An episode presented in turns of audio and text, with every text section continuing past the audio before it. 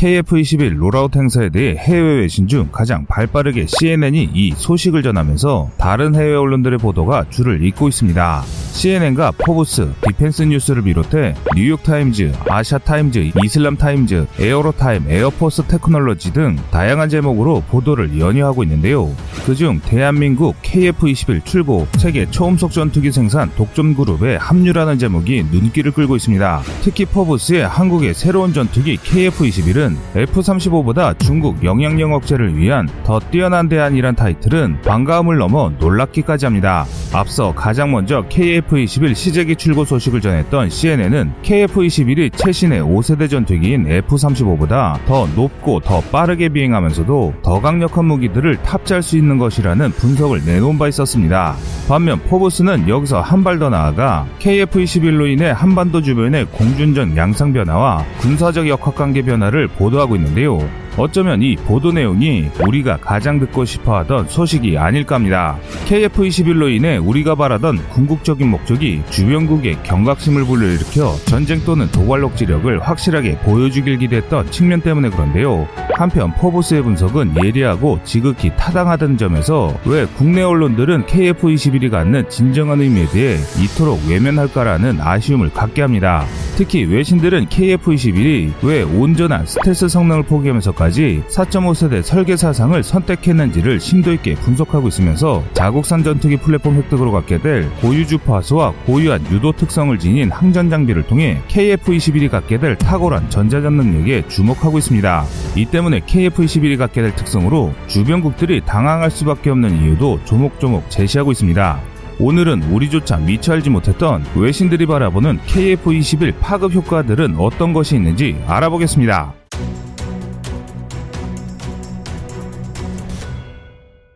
포브스는 경제 전문지입니다. 따라서 이번 보도에서도 당연히 경제적인 측면을 부각해 분석 의견을 내고 있습니다. 첫 번째 KF-21은 동북아에서 가장 먼저 첨단 장비들로 무장한 4.5세대 기체를 양산할 수 있는 기회를 거머쥔 것으로 분석하고 있습니다. 그런데 특이한 것은 중국산 전투기는 비교 대상에서 아예 제외했습니다.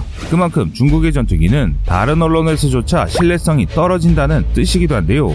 하지만 한국의 KF-21은 스텔스 성능 향상에 절대적인 내부 무장창 적용을 차기 블록으로 넘기면서까지 출고를 앞당겼다고 분석하고 있습니다. 또 빠른 시제기 출고 외에도 조기 양산 배치를 위해 총 6기에 달하는 시제기를 동시 조립해 지상에서의 내구도 테스트와 공중에서의 시험 비행 기간에 소요되는 수년에 달하는 테스트 기간을 획기적으로 단축하는 방식을 선택했습니다.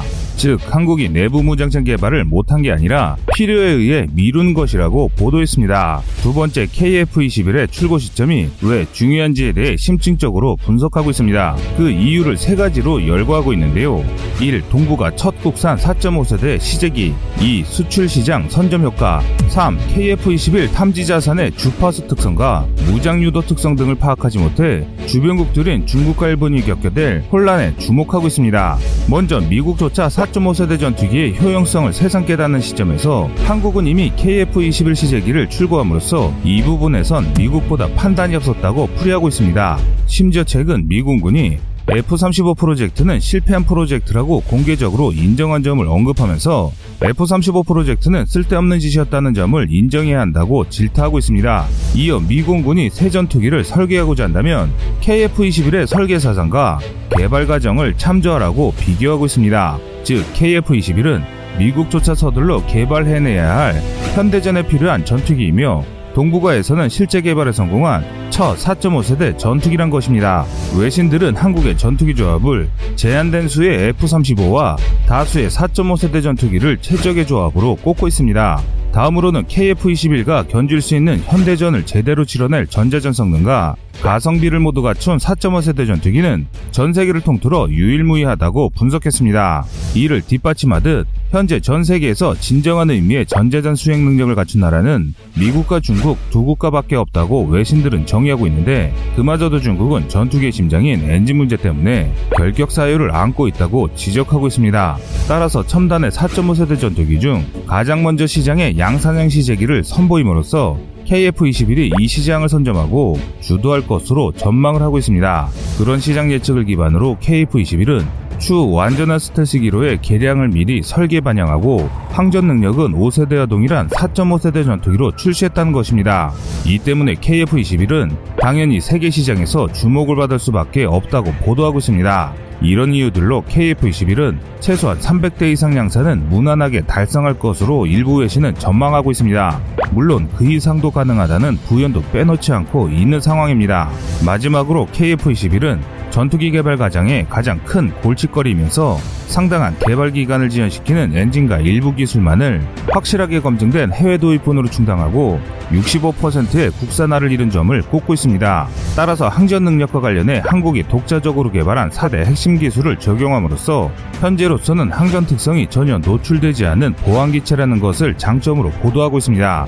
이런 이유로 시계외 공중전에서 KF-21을 탐지해 식별해내고 유도 무기를 제밍하기란 거의 불가능할 것으로 평가했습니다. 베스트셀러인 미국산 암런공 대공 미사일이 인도와 파키스탄전에서 파키스탄 공군에 의해 제밍을 당해 격추된 사례를 보면 독자적 기체와 무장의 중요성은 확연히 드러납니다. 암란공 대공 미사일은 판매가 시작된 지가 꽤 되었고 세계 각국으로 대량으로 팔려나가다 보니 이미 미사일의 유도 특성이 유출되어 제밍에 노출돼 있습니다. 하지만 KF-21은 자국산 기체, 자국산 무장, 자국산 항전 장비 획득이라는 놀라운 업적을 이루면서 다른 나라들은 우리 한국형 전투기를 배우기 바빠지기 시작했습니다. 이런 이유들 때문에 자체 플랫폼의 중요성은 아무리 강조해도 지나치지 않다는 것입니다.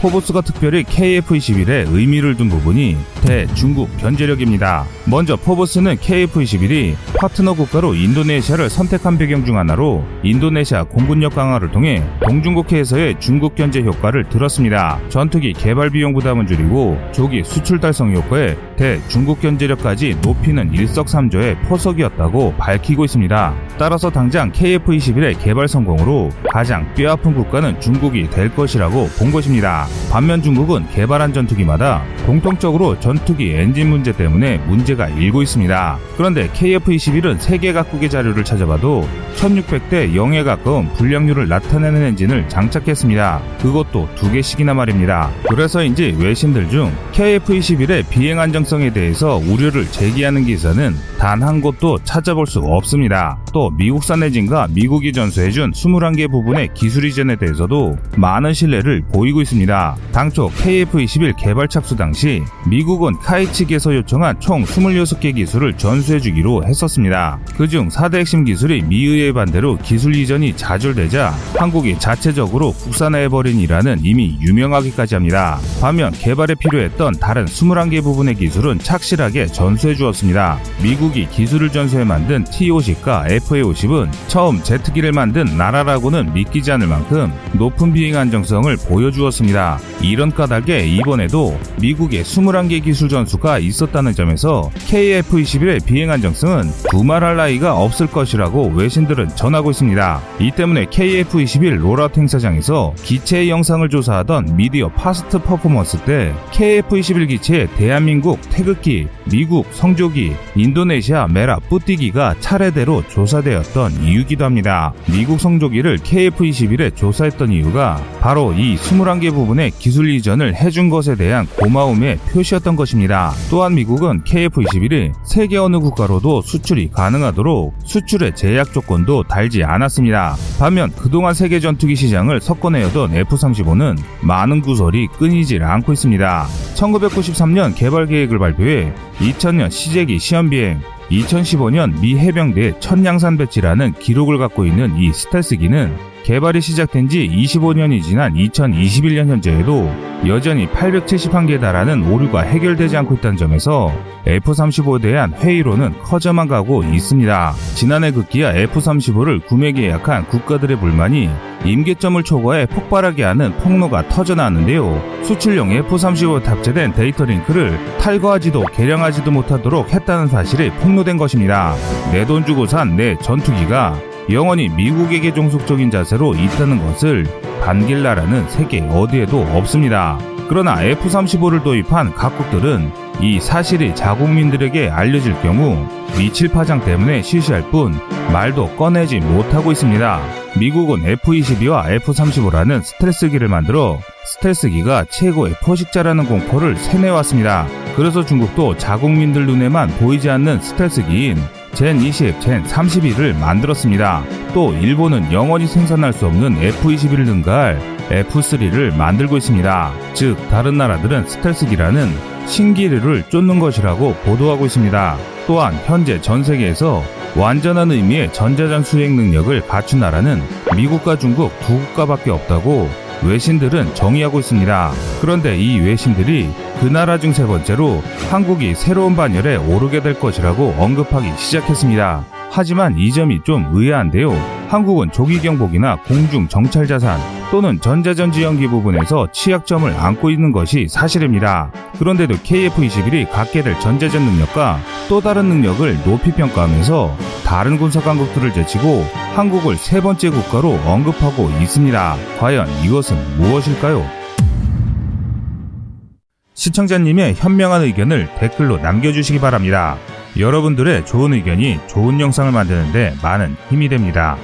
이상 꺼리튜브였습니다.